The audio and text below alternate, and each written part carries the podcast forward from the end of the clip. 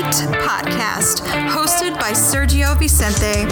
The Fight Podcast is brought to you by Sage Eats. Sage Eats is a Chicago-based healthy meal prep and fitness mentoring company. They deliver healthy, organic, custom meals directly to your home or office. For those of you not in Chicago, Sage Eats also offers online fitness mentoring, where your personal fitness mentor will send you 4 weeks worth of workouts that are customized to your body and your goals. Your mentor is available 7 days a week to answer questions and offer support. Sign up for Sage Eats at www.sageeatschicago.com. Apply promo code FIGHT for 20% off your first 3 months. Now here's your host of the Fight Podcast, Sergio Vicente. Boom, boom, boom. Welcome, welcome, welcome. Welcome to another episode of the Fight Podcast. I am your host, Sergio Vicente, and we have a great show lined up for you today.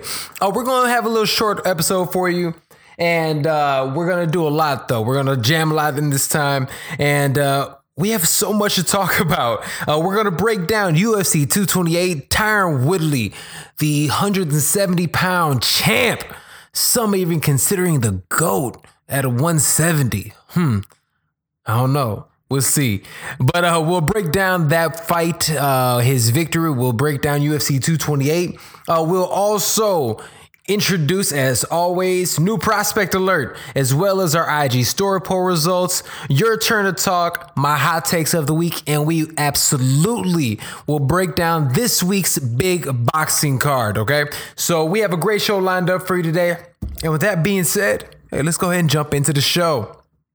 Remember, the Fight Podcast is brought to you each and every week by Sage Eats. Sage Eats offers healthy meal prep and fitness mentoring. Sign up for Sage Eats at www.sageeatschicago.com. Apply promo code FIGHT for 20% off of your first 3 months. Remember to follow the Fight Podcast on all social media platforms at the Fight Podcast, and follow me at Serge Vicente. Support the show by checking me out on the website, thefightpodcast.com. Subscribe, listen, rate, share on iTunes and SoundCloud today. And do not forget to purchase merch. All right. This week has been fun, man. You know, last week, after 28 straight weeks, we went ahead and took a week off. But we are back. And I can't lie. I miss this, man. I miss you guys. It was a good time, but a lot of fight news happened. It's amazing. And I'm going to talk about it a little later on in the show, but with the big, and yes, we have a whole lot of fights coming up. We have the Canelo Triple G card. We have the UFC fight night this weekend. We even have the, last week's fight, but the one that's been looming, the one that all of us have really been waiting for, is that Khabib and Conor McGregor. And it's so amazing. And I talked about this last time I was with you guys. It's really amazing how nobody is talking about this. So I've been really, thinking about this a lot.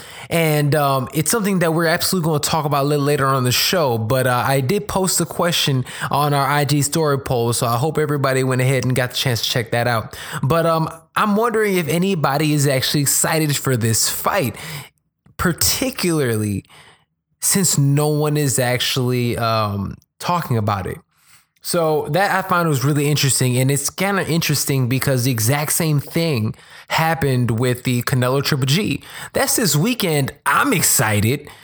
Other people who I know who are in the, the combat sports world are excited. But is anybody else? I don't see commercials. I don't see any of these things. And these are supposed to be two of the biggest events in combat sports all year, are happening literally 2 weeks apart, and nobody's talking about it. I'm shocked, and I can't wait to see, what happened on the IG poll as well. But all in all, man, summertime is coming to an end. People are, enjoying themselves. And again, so much fight news. So without further ado, this week's fight news. So I'm going to start off this week with Bellator. And Bellator's been on a lot of great things. And actually, this actually just came in today. It seems as if Bellator has, and there is no set date yet, but it seems as if Michael Chandler is finally going to go ahead and fight Brett Primus for the undisputed Bellator 155-pound championship. Man, that's huge. I cannot wait to see that fight. But the fight news that I was actually going to talk about is Bellator announces December 15th. They will headline a DAZN card in Honolulu, Hawaii. Yo, this is a huge deal.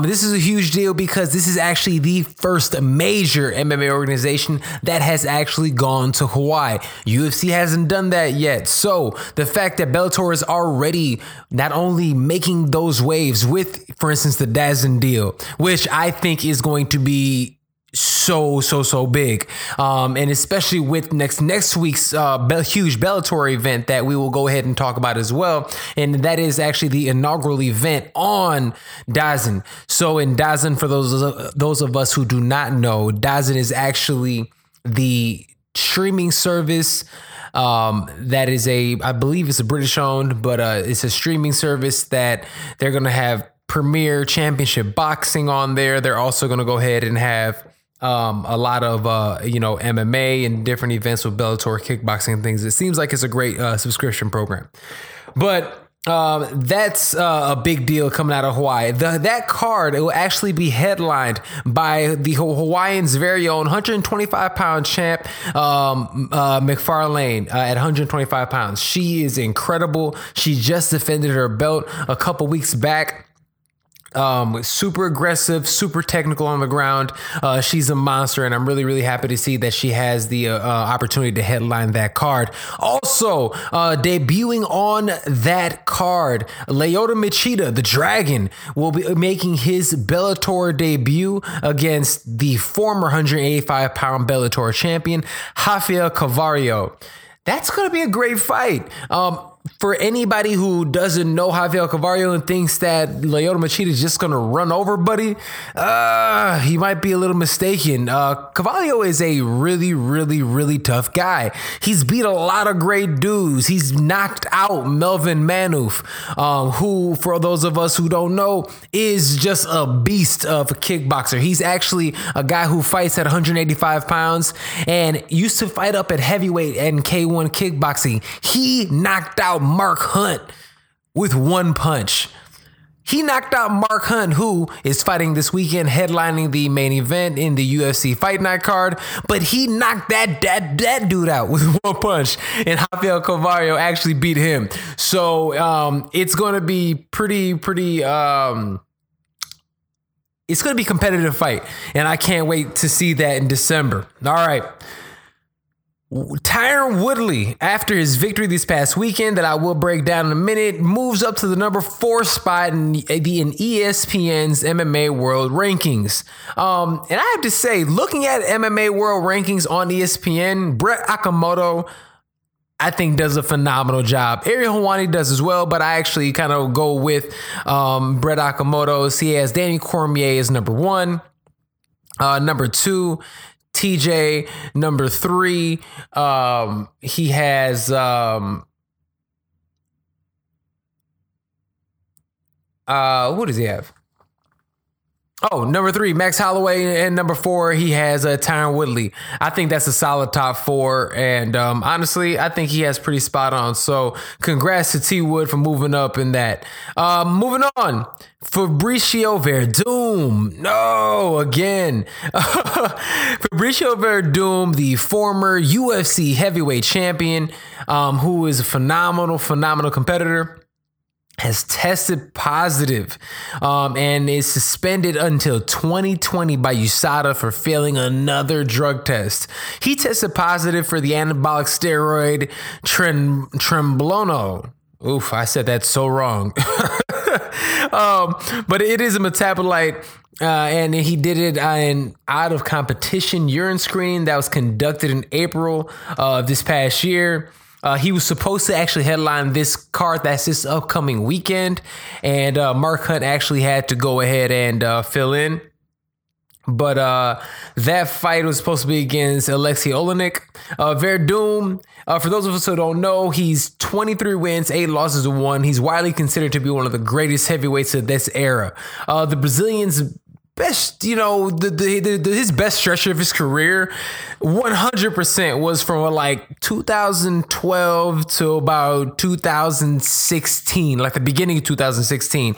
That's when he went on like that crazy run, right? I think he won something like 6 fights in a row, and he ended up winning the UFC chip by going ahead and choking out who at the time was, in my opinion, the greatest heavyweight champion in MMA.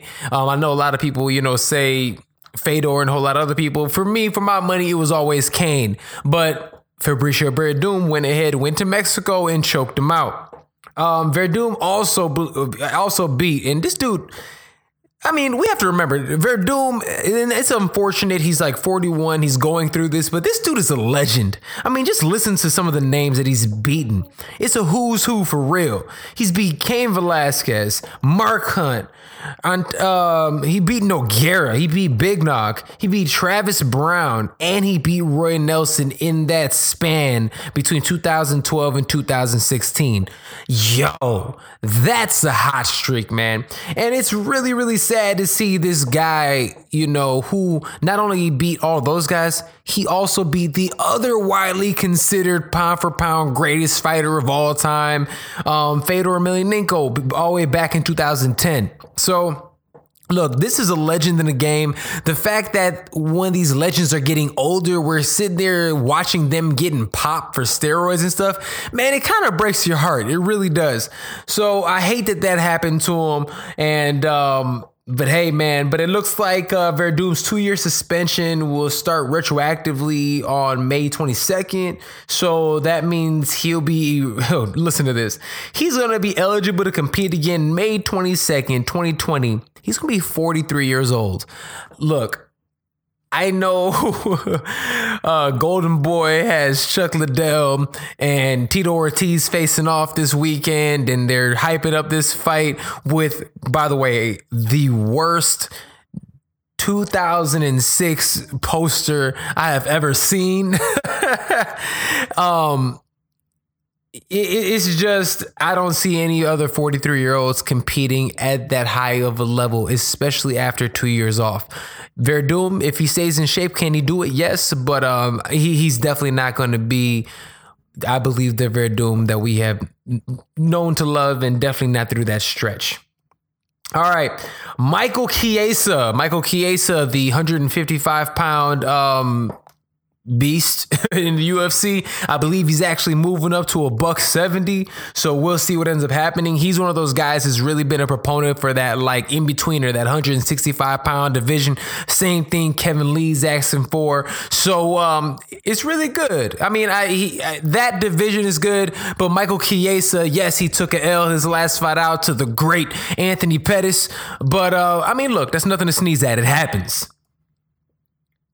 But that's not what I came to talk about. Michael Chiesa is suing Conor McGregor for the bus incident in Brooklyn. And you remember, Michael Chiesa had to get taken off of that big Brooklyn card. And let me let you know a little bit what they were talking about. So his attorney made it official this past Monday that he is suing, and that is Chiesa is suing Conor McGregor and others in response to that infamous dolly throwing incident that occurred back in April at the Barclays Center in Brooklyn. I think we already knew he was going to sue him. I'm actually surprised that he waited as long as he did. I think he might have waited that long. And I think I heard is either Ariel Helwani or somebody talking about it. But I think they said they might have been waiting to see what was going to come out of Conor's legal situation before. But I don't really understand why they waited so long. But regardless, I mean, if anybody's listening, you know, shoot me a DM. Let me know legally, I guess, what's up. But I have no idea. But Conor's, so he's suing, you know, Conor McGregor and his buddies, essentially. And this is coming from TMZ, right? So among the claims, and check this out, this is actually in the suit. This is what they're suing. They're suing for negligence, negligent infliction of emotional distress, assault, and battery.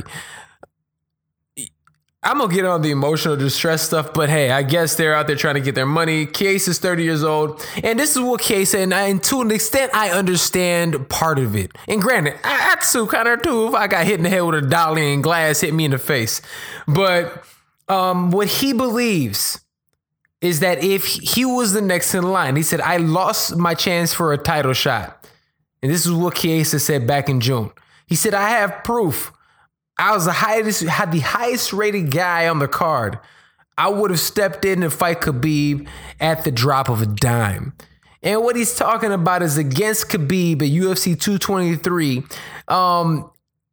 because Max Holloway wasn't able to compete. Anthony Pettis wasn't able to compete. There was a whole lot of other guys, but Michael Chiesa was the highest ranked guy. So if Khabib's opponent pulled out, Michael Chiesa is saying you messed an opportunity for me. I don't know. I understand it. And look, I think Michael Chiesa is going to end up getting paid. So we'll see what ends up happening. All right. So the last thing I want to talk about is, and again, we talked about this a little bit earlier, but there's been no publicity for UFC 229 as of yet. But it seems as if later on this week, they will be the first presser in New York City. So I believe it might be tomorrow. Today's Friday here in Chicago. And they're going to go ahead. Oh, here it is. Thursday, September 20th, I believe. They're going to go ahead and do their press conference in Radio City Music Hall. And that's going to be the first time UFC lightweight champion Khabib is going to go ahead and face UFC former lightweight champ Conor McGregor. So this is what I found to be really interesting. Although this event will be live and streamed live, it is closed to the public. And this made me really think, like, why is this event closed to the public? Some people I've heard say, well, maybe it's because, security purposes. So it's closed to the public, press will be there, and that's it. I don't know. I don't know if that's the case. Is it that? Which it could be people are afraid, I guess, of what Monster energy drinks getting chucked across the, the room again. I don't know. I don't know. But it's not going to happen. The other thought behind it is that Conor doesn't want the whole big press and break hoopla. I don't know. He's a showman. So I don't see that being the case either. I think this is a misstep by the UFC. Reason being, think about this. You remember last time Conor was out there, his last press run, the last press tour with Floyd Mayweather for the big fight last year against Floyd. I think that would have been a great, those epic shots at the Barclays Center when the crowd was going nuts. You have Conor coming in from one side, Floyd coming in the other side. It was epic. Though. You see the crowd, they're kind of coming in through the crowd. It was incredible. Now, I don't understand why they wouldn't want that, because that in itself made people want to watch the fight. It made me want to watch it. I was excited. I was so excited. I was like, yo, look at this. I didn't know. I legitimately, for a point, didn't know who was going to win. I mean, yes, I did. I knew Floyd was going to win, but it made it interesting. It made it compelling. And it made it get to a point that you actually wanted to watch the fights. So I don't know what the UFC is doing. Maybe they hope there's going to be some kind of really, really, really dope moment, but those moments happen when you have the crowd, because what ends up happening is that the fighters feed off that energy. You want that energy. And when they fed off the energy and they feed off the energy and all that stuff, that's when you have those magic moments. That's when you have like those great moments. And that's when people legitimately want to watch these matchups. Again, I don't know what the UFC is doing, but I think this is a misstep. So we'll see. But Khabib is 26-0, and he's going to compete for the first time since defeating Ally Quinta for the vacant title, essentially. And he's going to go ahead and fight McGregor, who's 21-3. This is the first time McGregor is actually going to go out there and fight since, and this is the first time he's fought MMA since November 2016. That is a long time. Yes, he's been active in terms of fighting combat sports, but all of the emotions and everything that has to do with MMA, the movement, I don't know if he's going to be ready. Now, I'm also not ready to make my pick, but we'll see. Like I said, I want to see what comes of this and over the next couple of weeks, and then I'll definitely make my pick. All right. And also, in the last thing we'll talk about for fight news, in the boxing world, it seems like the beef between the Charlo brothers, Adrian Broner, and Davis is officially over. Errol Spence Jr. posted on his social media account. All of them were like hanging out. It seemed like they were in New York this past weekend for the fights. And seems like they're all cool again. For those of us who don't know, the Charlos and them were beefing, and it seems like they're all back cool. So it was a dope picture. It was a dope moment. Really, really cool to see a lot of these young, great, talented fighters together and hanging out and just strengthening the culture, strengthening the bonds of everybody. I think is super dope. Speaking of Adrian Broner had a video that went viral this past week of him essentially harassing an Uber driver. Uber has responded in kind, and now he is banned from ever using the Uber app again. Look, Adrian Broner, you're an incredible talent. You need to relax. Like, come on, fam. Really? Who gets booted off of Uber for harassing drivers? You're a clown for that, man. So I'm disappointed in Buddy. He's too old to be acting like that. It's not like he's a 20-year-old kid anymore. Dude is 30. He has to do better, man. And I think I'm just disappointed in him because at one point in time, I was truly a fan. When he was first coming up, He was extremely exciting. He was one of the first guys who really embraced social media, and he was fun to watch. Seeing what he's doing, he seems like he's making more of a mockery of himself than anything else, and that's disappointing. But all right, that is fight news for episode 28. Now we're back to the show.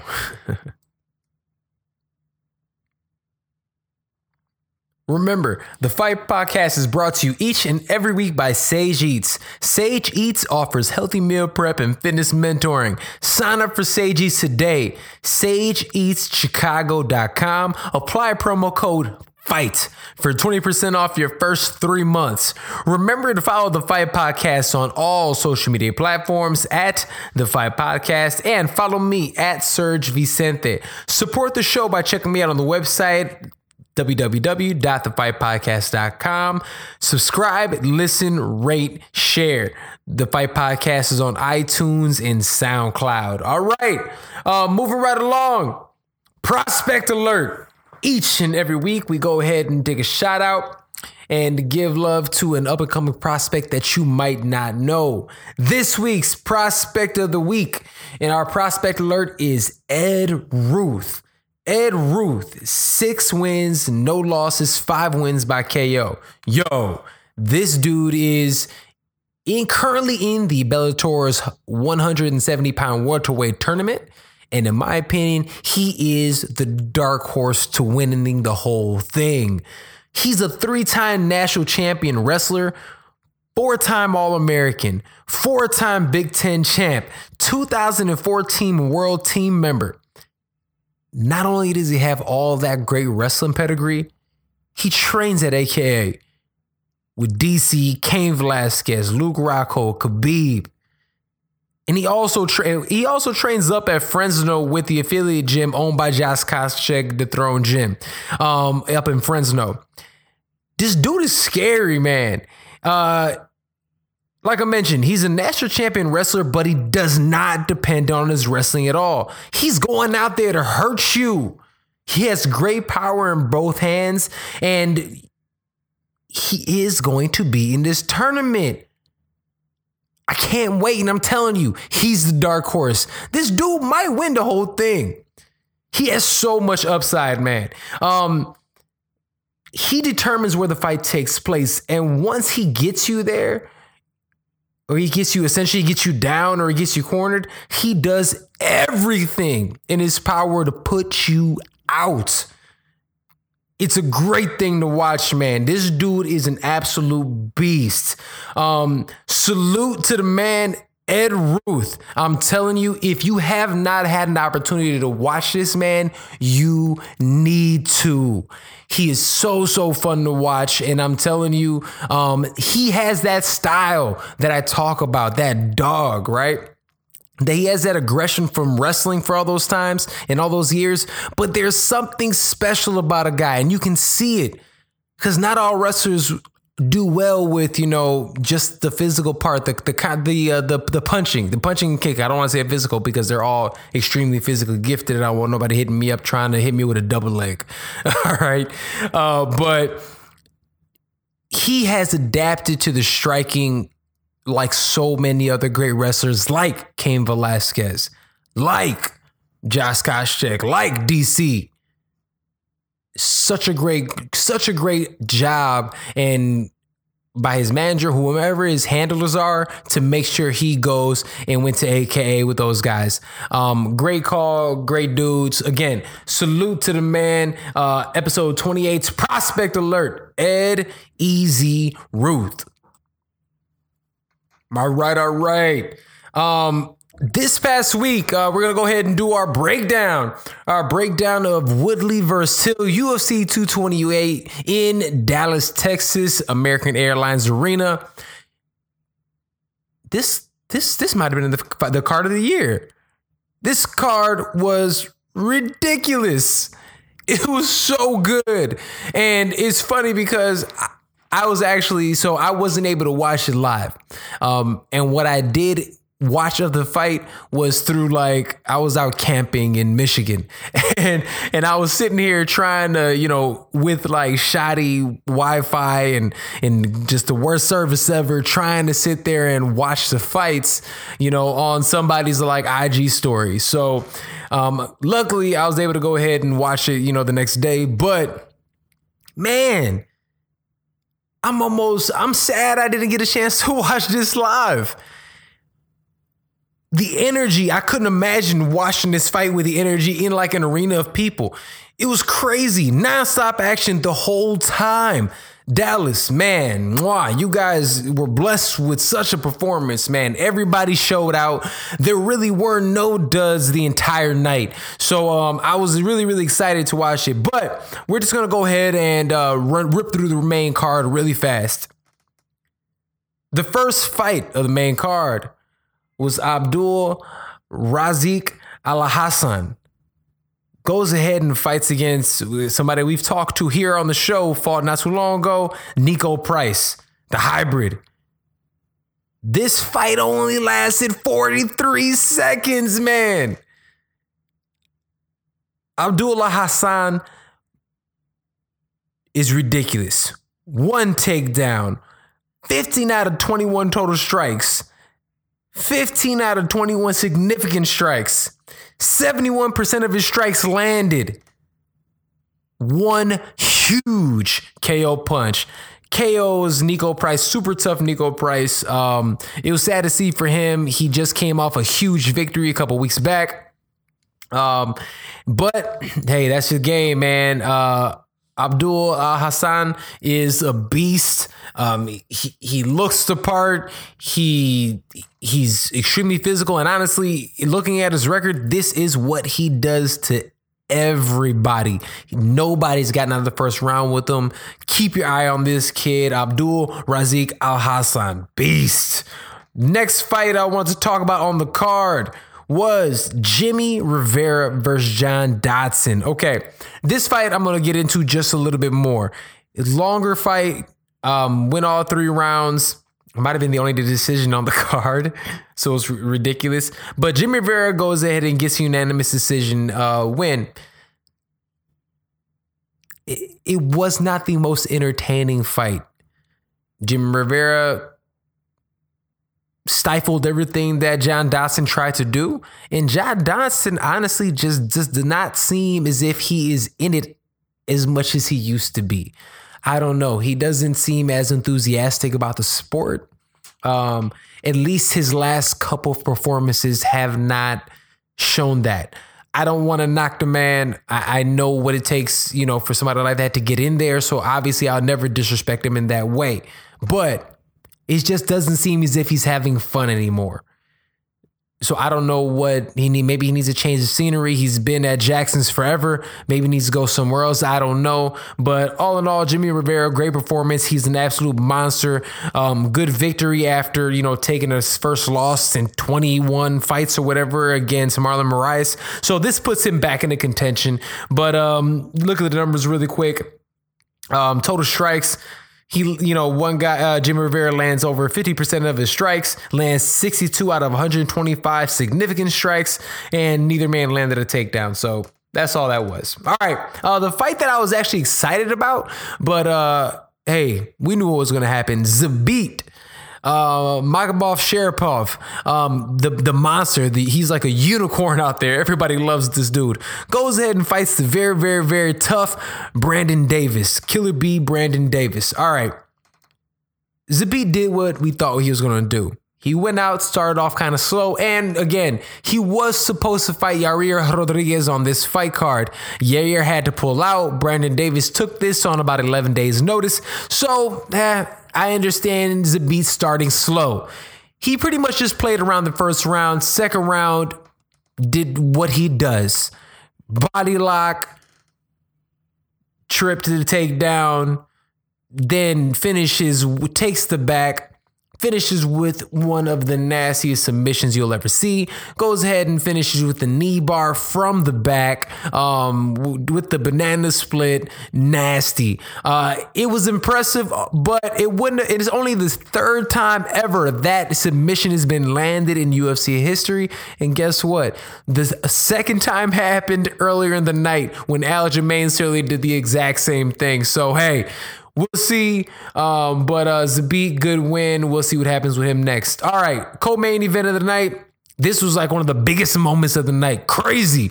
Jessica Andrade, the number one contender at the 115-pound division, was fighting against Karolina Kowalkiewicz. She is a beast as well. They both women have fought for the title. Both, unfortunately, lost to Joanna Jędrzejczyk. But Jessica Andrade is on an absolute tear.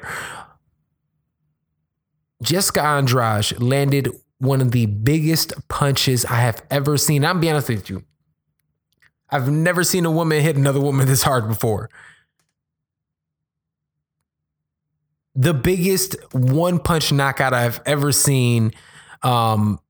She's ferocious. Jessica Andrade KOs Karolina in 1 minute and 58 seconds of the very first round.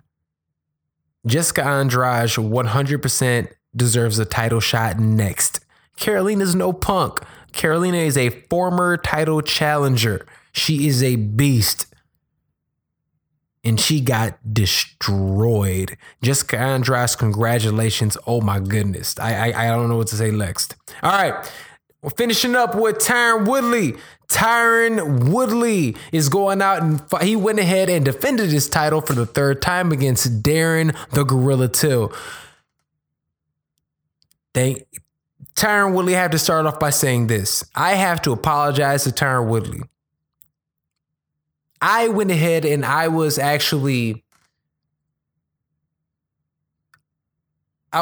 the Kool-Aid. I went into the same narrative as so many others.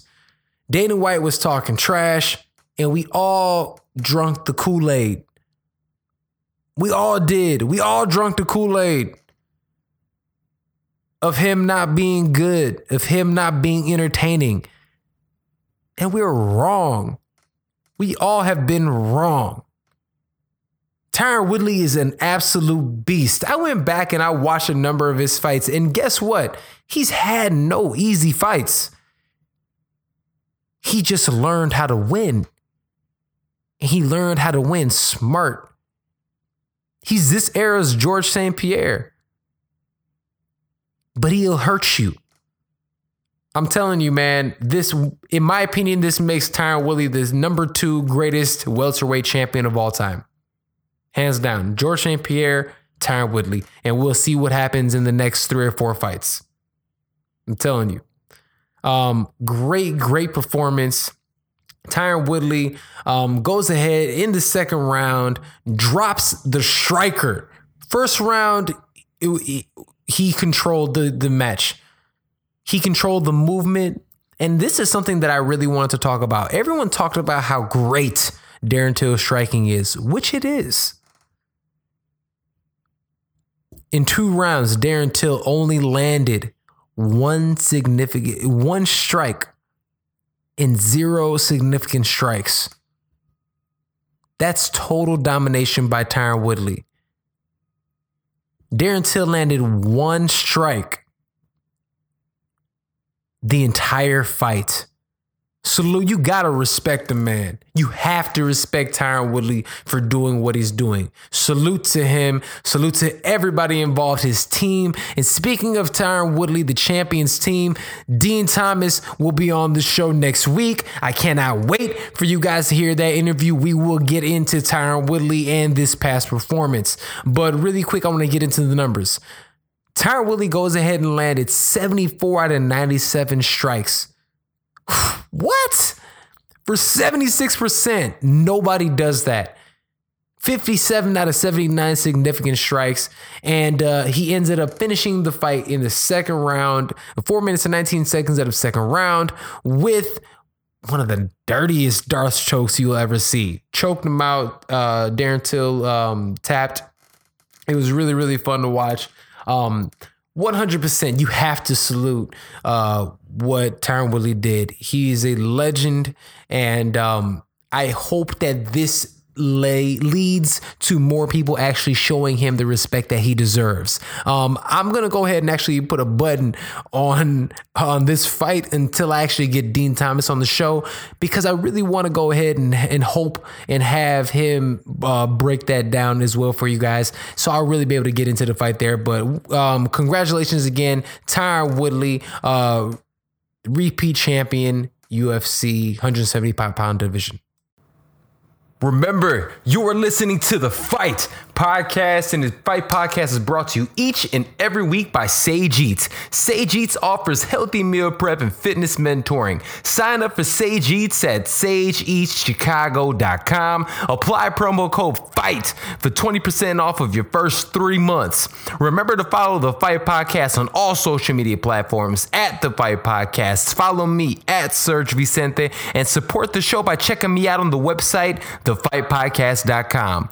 Subscribe, listen, rate, share on iTunes and SoundCloud today, and don't forget to purchase merch. All right, this is the end of this episode, episode 28. We're doing things a little bit differently now. We're actually going to go ahead and shorten up the episodes just a bit, and we're actually going to give you way more content, all right? So this week, we're going to have more interviews. The next episode, I'm going to go ahead and break down the Triple G Canelo rematch. And I'm also going to go ahead and break down this weekend's UFC Fight Night, as well as break down this week's Anthony Joshua versus Povetkin fight. I hope you've enjoyed this episode of The Fight Podcast. This is your host, as always, Serge Vicente. I can't wait for you guys to join me again next time. With that being said, peace out.